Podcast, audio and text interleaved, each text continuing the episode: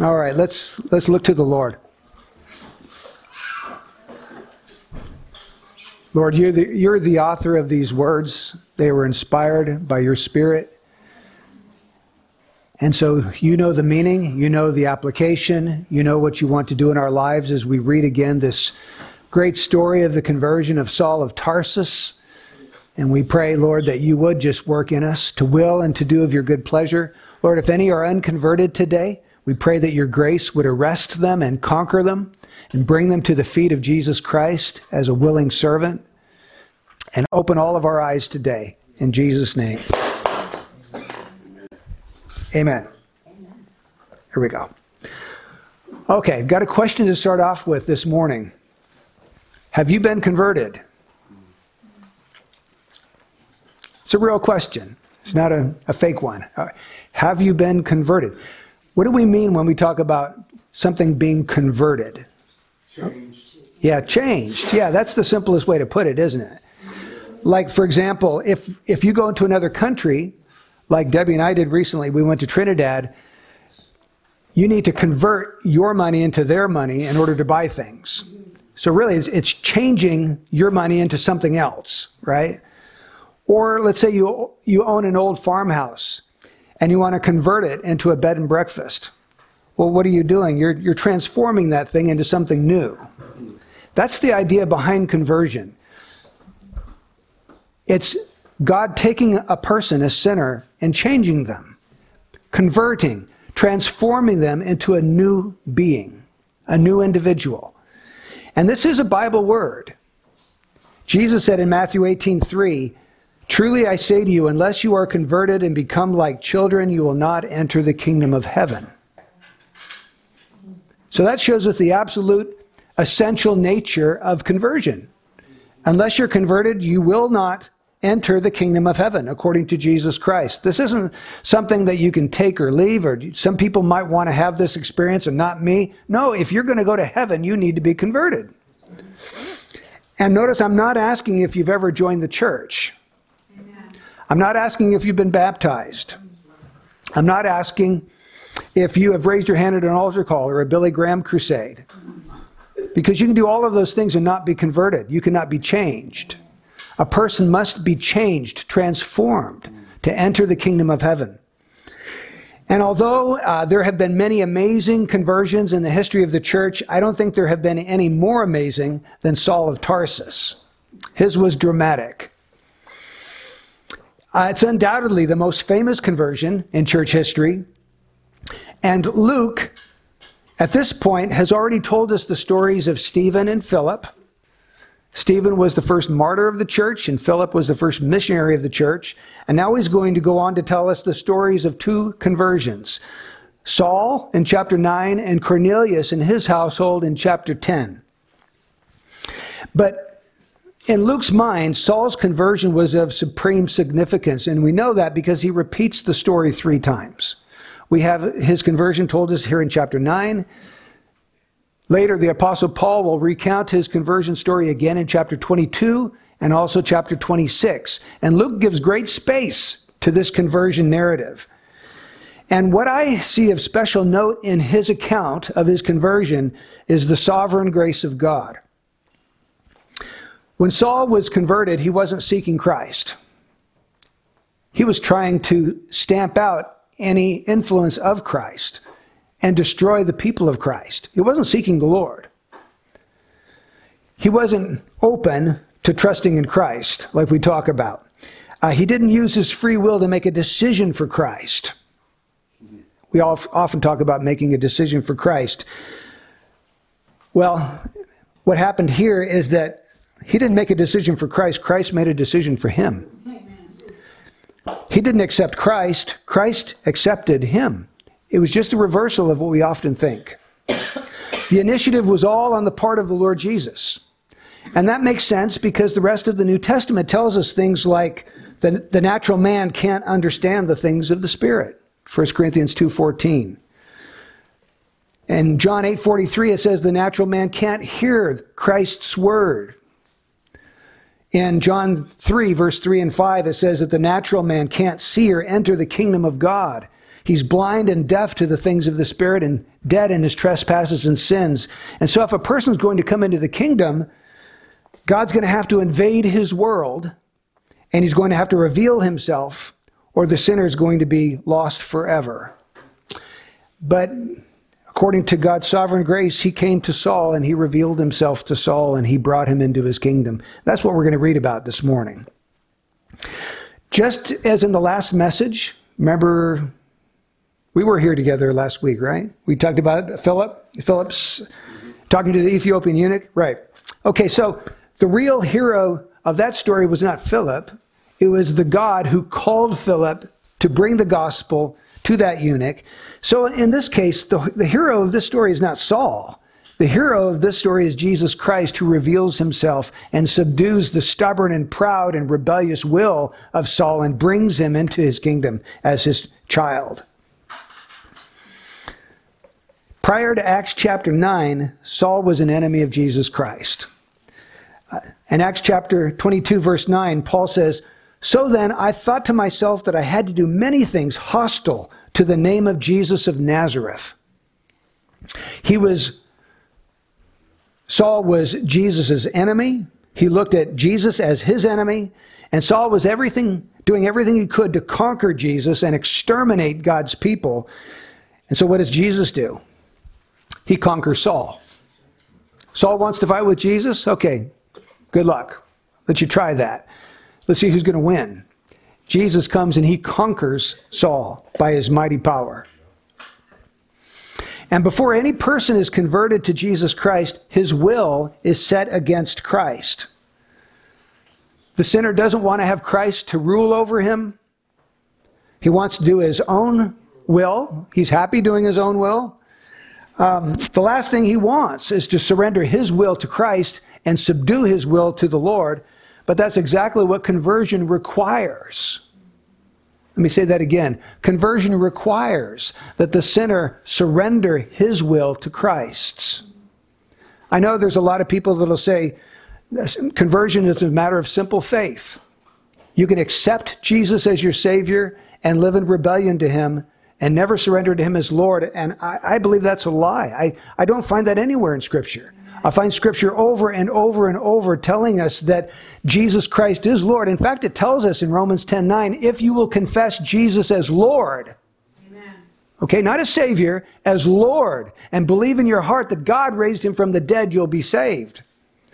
So, coming into salvation means that you are going to acknowledge Jesus Christ as Lord. Now, of course, nobody is going to live out obedience to Christ as Lord perfectly. Nobody does it but yet we all do it impractically. It's the bent and direction of the life of the true child of God. Instinctively, there's something within him once he comes to know Christ where he recognizes him as Lord and that he needs to obey the Lord Jesus Christ. So, I want to take up our story this morning by focusing on what Jesus graciously did to subdue and conquer Saul's stubborn, proud, and sinful heart and make him a trophy of his grace. What did the Lord do in order to bring Saul to his knees?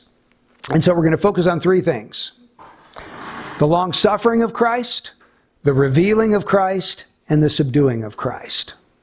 I want to focus on those three aspects. So let's read the story. This is Acts 9, and we're going to look at verses 1 through 9 today. Now, Saul, still breathing threats and murder against the disciples of the Lord, went to the high priest and asked for letters from him to the synagogues at Damascus, so that if he found any belonging to the way, both men and women, he might bring them bound to Jerusalem. As he was traveling, it happened that he was approaching Damascus, and suddenly a light from heaven flashed around him. and he fell to the ground and heard a voice saying to him, Saul, Saul, why are you persecuting me? And he said, Who are you, Lord? And he said, I am Jesus whom you are persecuting. But get up and enter the city, and it will be told you what you must do.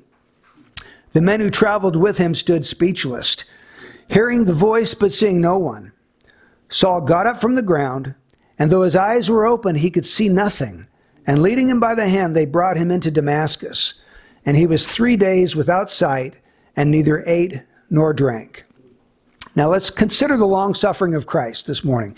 What do we know about Saul so far in our reading of the book of Acts?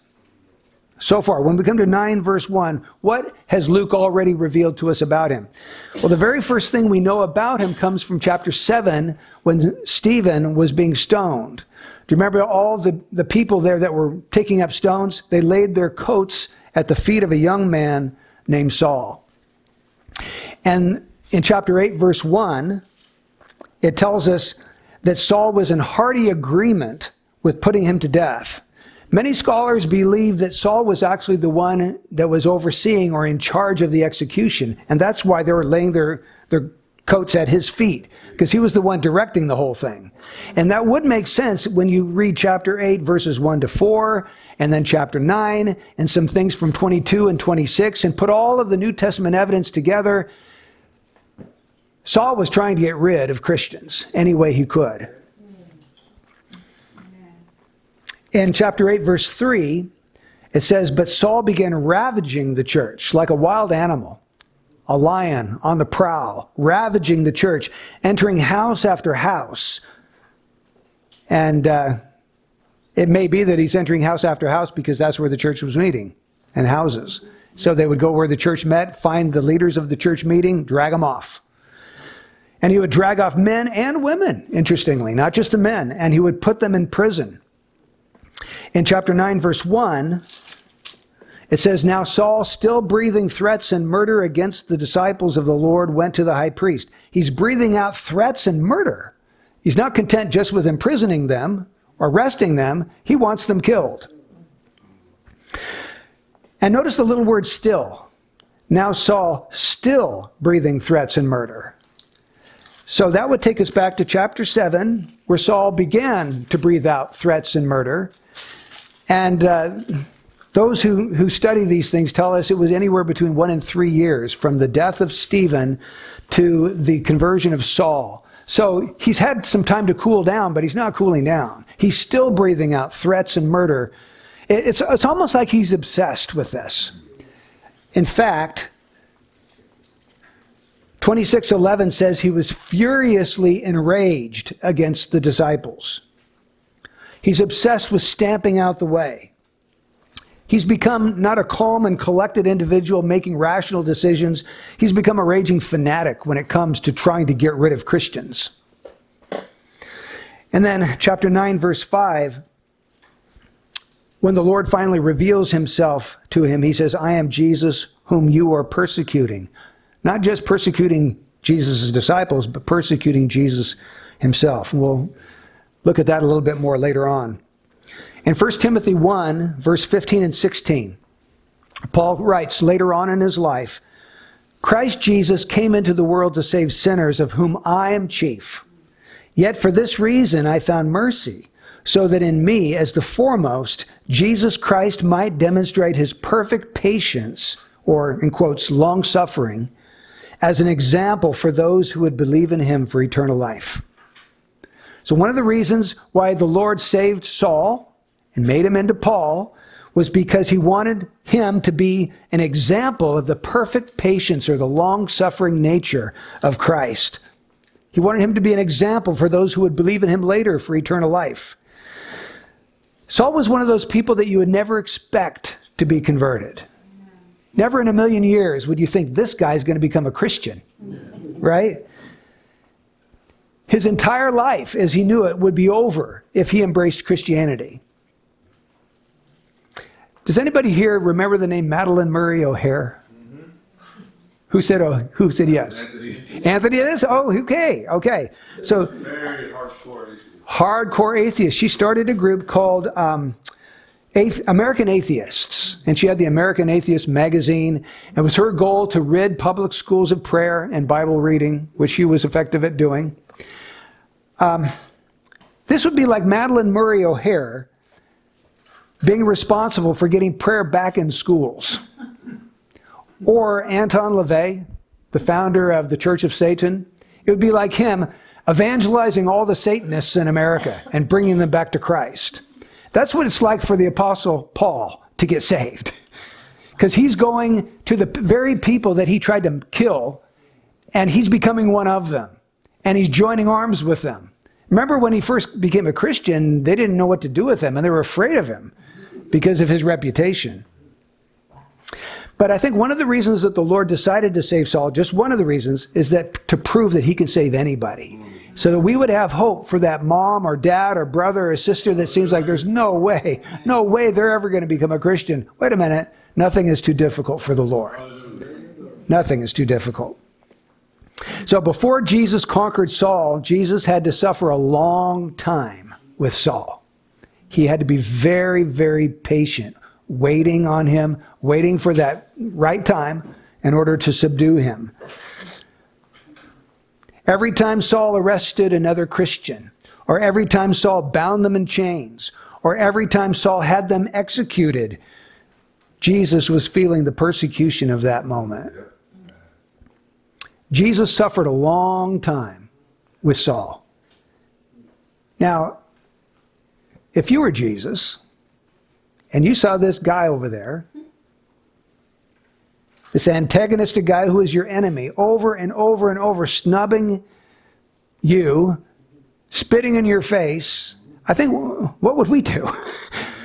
that, that guy was probably going to be dead on the spot and we're going to throw him into hell, right?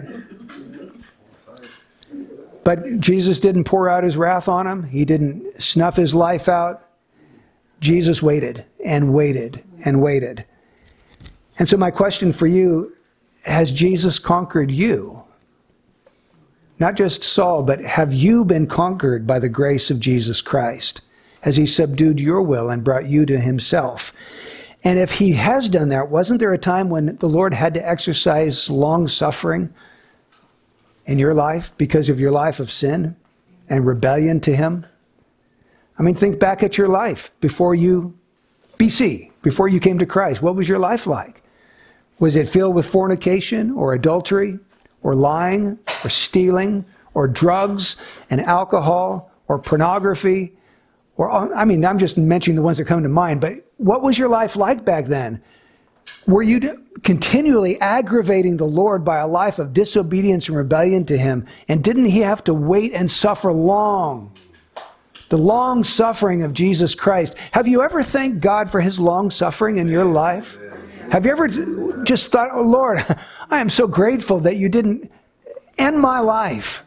And you had every right to do so. And if you had cast me into hell, you would have been perfectly just. I couldn't have complained. I couldn't have argued about that because I deserved it. But Lord, you were long suffering to me. So we see the long suffering of Christ in Saul's life. Secondly, let's look at the revealing of Christ. Says in verse 3 As he was traveling, it happened that he was approaching Damascus, and suddenly a light from heaven flashed around him. Now, chapter 22, verse 6 says it was at noontime, the middle of the day, and it also tells us it was a very bright light. Acts 26:13 says it was a light from heaven brighter than the sun. Now, I don't think we know of any kind of light that could actually be brighter than the sun, but this one was. This was brighter than the sun. And it was so bright that it ended up blinding Saul for 3 days until he was healed. Now, what was this this light that was so bright that it actually blinded Saul? What could that have been? That's what I think it was. I think it was the glory of Christ.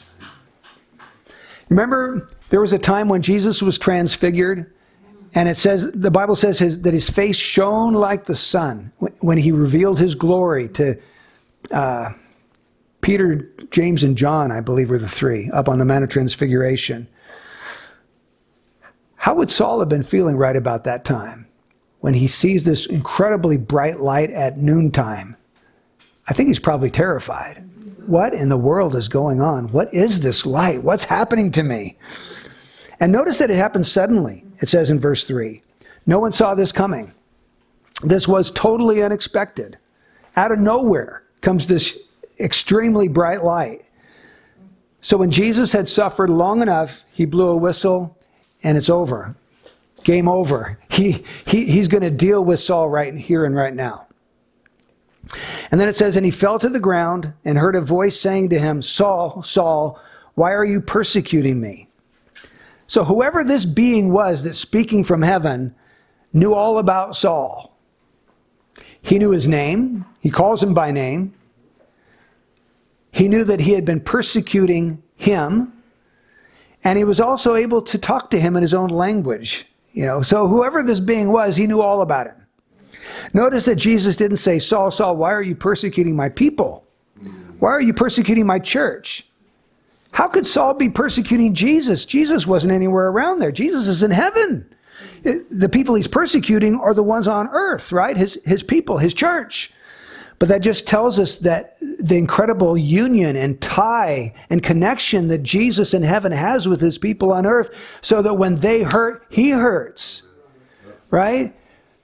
Like if you take a hammer and you and you're hammering a nail and you hit your thumb, your head knows that your hand's been hit.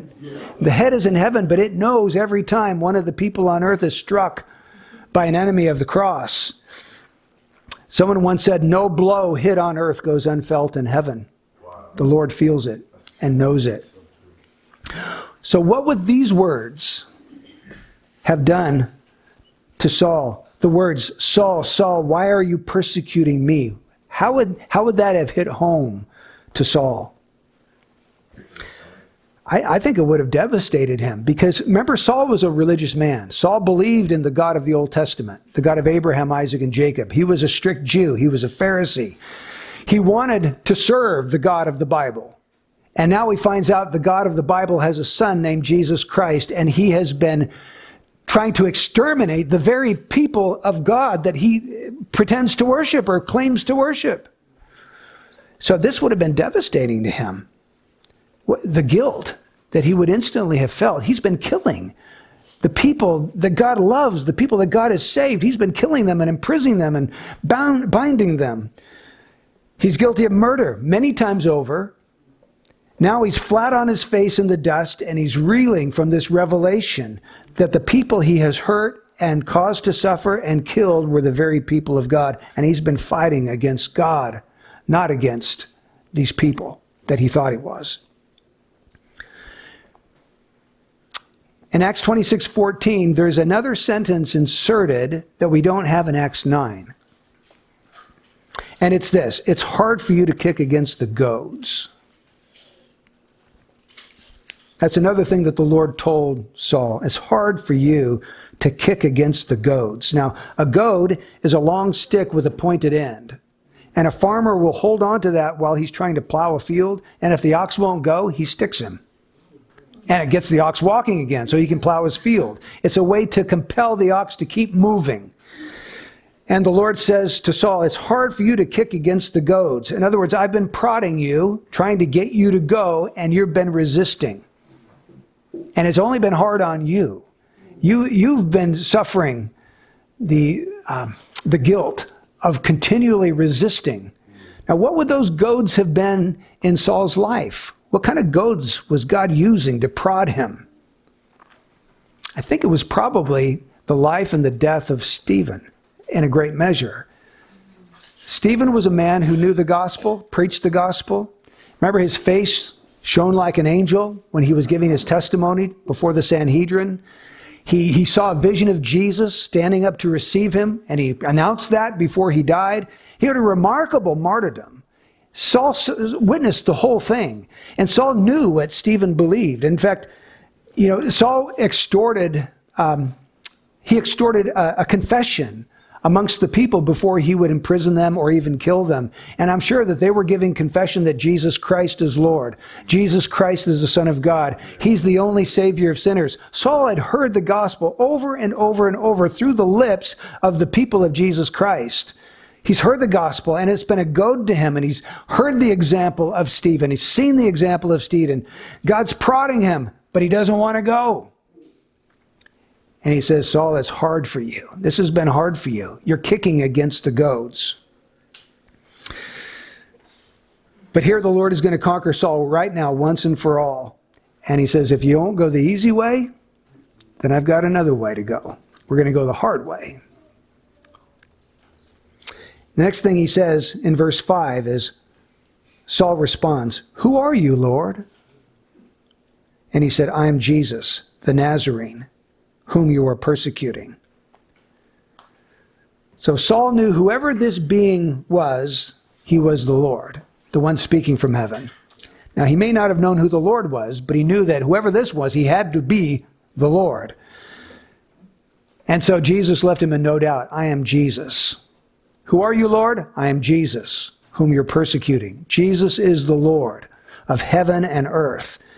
And people today try to say, you can be saved without receiving Jesus as your Lord. Well, tell that to Saul. Saul couldn't be saved without receiving Jesus as Lord. He knew exactly who Jesus was. You can't slice Jesus up into a, like a pie, 10 pieces, and take, oh, I like that flavor and I like that flavor, but I don't like that, so I'm just going to eat those pieces of pie and leave the rest. When you become a Christian, you receive Jesus and all that he is right? You receive him as a, a, whole person. And he is the Lord. He is the Savior. He is the Messiah. He is prophet, priest, and king. He's everything. So you receive him as everything when you become a Christian. He is the only way. Amen. At this point, in Acts chapter 9, verse 5, Jesus has revealed himself to Saul. When did Jesus reveal himself to Saul? Was it when Saul was seeking Jesus? No. Of course not. Saul wanted nothing to do with Jesus. When did Jesus reveal himself to you? Was it when you were seeking after him? No. You sought after him because he sought after you first. Amen. Amen. The Bible says no man seeks for God. Romans 3:11. The Lord, if you're a Christian, the Lord sought you. Isn't there a great song? He sought me and he bought me with his redeeming oh, blood. Yeah. I love that line of that song. It's true. It's, it's biblical. It's true. The Lord sought you. That's why you're a Christian. And folks, this revelation that Jesus makes, you say, well, that was Saul. That was like a, a one in a lifetime thing. The Lord doesn't do that to anybody else. He revealed himself to Saul, but to nobody else. Well, he might not do it as dramatically. He might speak, not speak from heaven to you, but he will, if he's going to save you, he's going to reveal himself to you. It might be through the lips of a preacher, maybe not a voice from heaven, but he will reveal himself to you. 2 Corinthians 4 6 says that God is the one who has shone in our hearts to give the light of the knowledge of the glory of God in the face of Christ. This is what the Bible says. God has, sh- and he's not talking about only apostles here. He's talking to every Christian. God has shone in our hearts. If you haven't had God shine in your heart, you're not saved. This is what happens to a believer. God shines in their hearts and he gives them the light of the knowledge of the glory of God in the face of Christ. Or remember when Jesus was talking to Peter and he said, Blessed art thou, Simon Barjona, son of John. Because flesh and blood did not reveal this to you, but my Father who is in heaven. Reveal what to you? Thou art the Christ, the Son of the living God. Flesh and blood didn't reveal that to Peter. God did. That's why Peter was a follower of Christ. God revealed himself to Peter. If you are saved today, God has revealed himself to you. God has taken the blinders off and let you see something of the glory of Christ. You should feel so privileged. Do you know how many people in this world do not see the glory of Christ? They've never had this vision of Christ, and you see it? Amen. You are so privileged. You, you are what you're. You know, you're, you're part of the SEAL team. You, you're the elite. you're God's, you're God's jewels, His diamonds in this world. He's collected you, and you are His. Like Jerome was saying earlier, you're His precious treasure. That's why you see and others don't. Without this revelation, all a person has is some head knowledge that may, it probably is not going to affect their life all that much.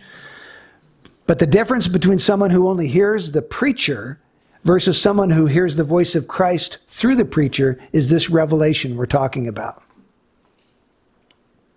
So, has Jesus revealed himself to you? Ask yourself that question. Do I see him? Do I see something of his glory? Not only has he been long suffering with me, but has he revealed himself to me? Let's look at the third one the subduing of Christ.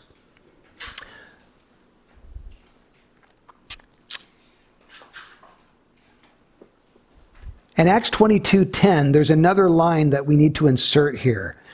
Saul responds to the Lord and he says to him, "What shall I do, Lord?" What shall I do, Lord? This should be inserted between Acts 9:5 and Acts 9:6.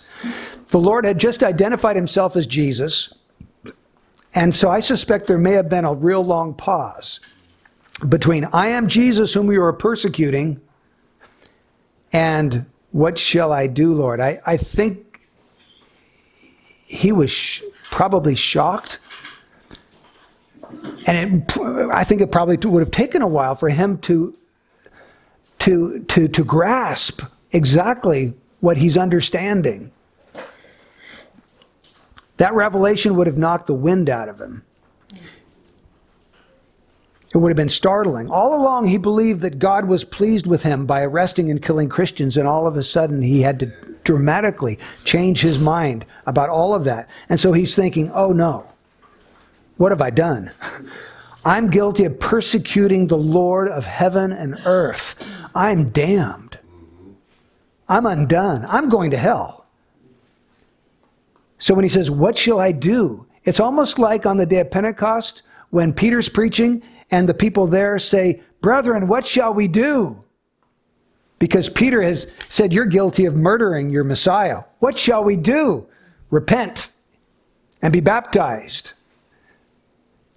I think that's a similar situation Saul's in. Lord, what do I do? I, my guilt is more than I can bear. I, what do I do in this situation? How can I escape your wrath, Lord? I deserve it.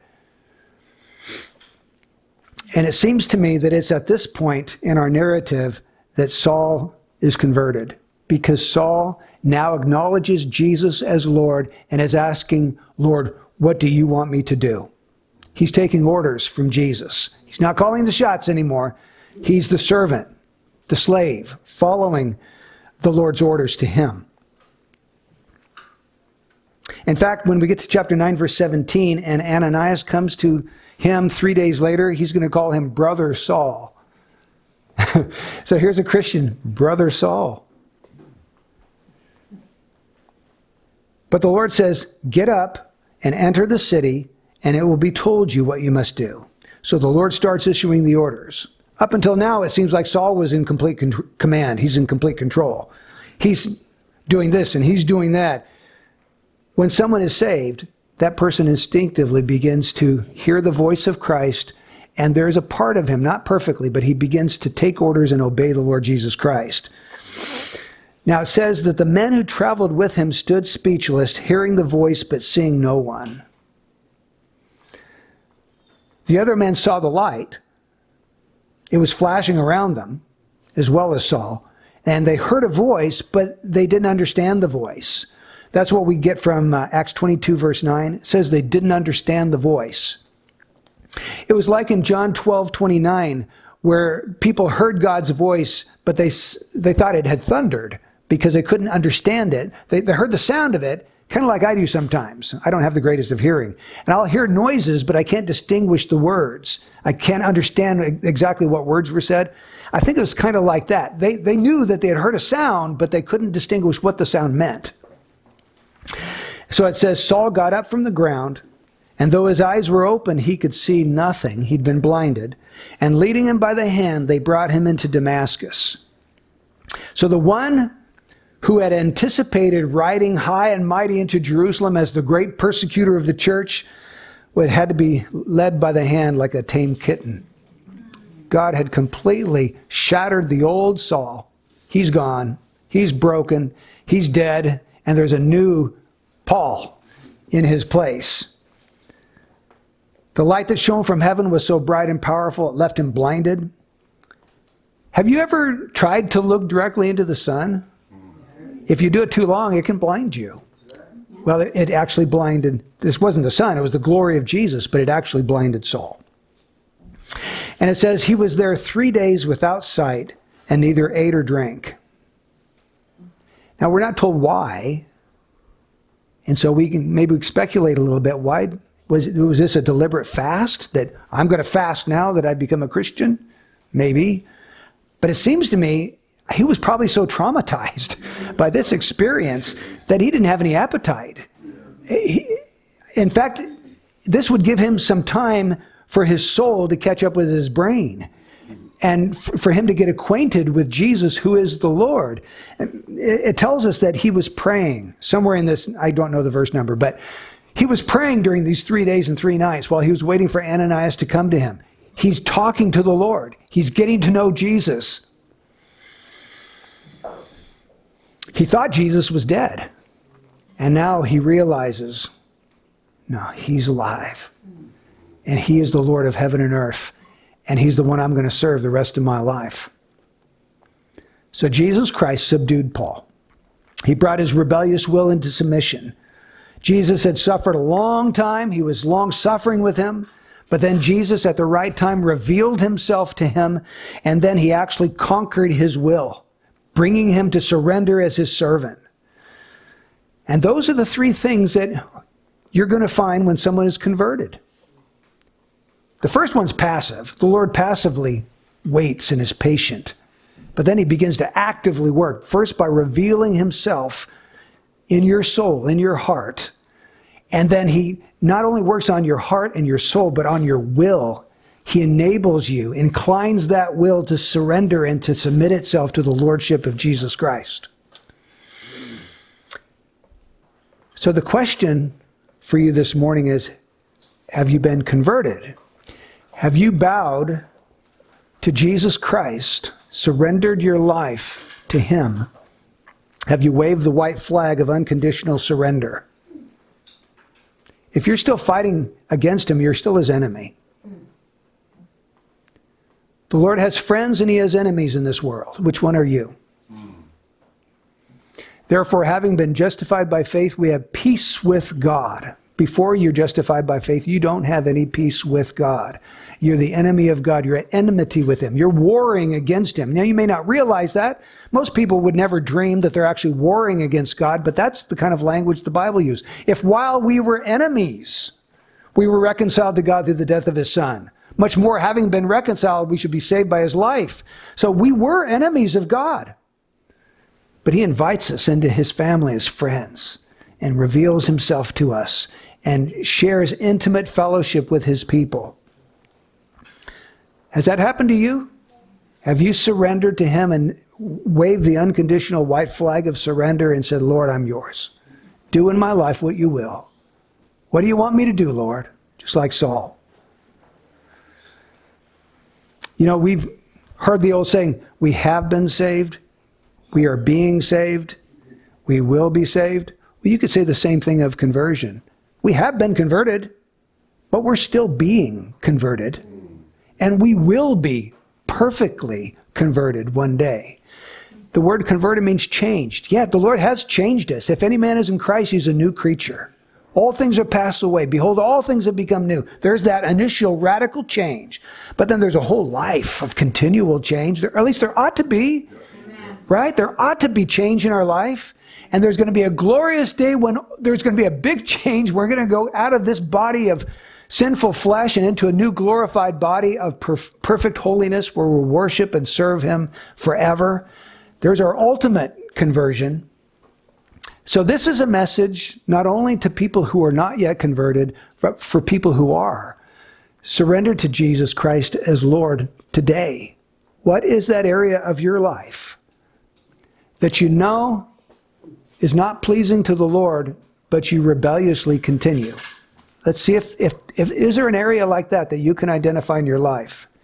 If there is, today is the day for us as Christians to repent and sur- to surrender our will again to the Lord, the Lord of heaven and earth, Jesus Christ. He won't allow us to have rivals forever. He's long suffering, but you don't try his patience, friends. Don't, don't, don't put him to the test. Surrender. Repent of that sin this morning. Let's pray. Lord, thank you for showing us your dramatic work in the life of Saul, but Lord, we know it's, it's a picture and an illustration of what you've done in millions of lives of people around the world. Pray, Lord, that it would have its effect in us today. Lord, put your finger on the area of our life that is not pleasing in your sight. Help us, Lord. Give us the grace of your Spirit to repent, to turn, and to turn to you, Lord, in full confession. Lord, we want to walk lives pleasing to you. Enable us today. In Jesus' name, amen.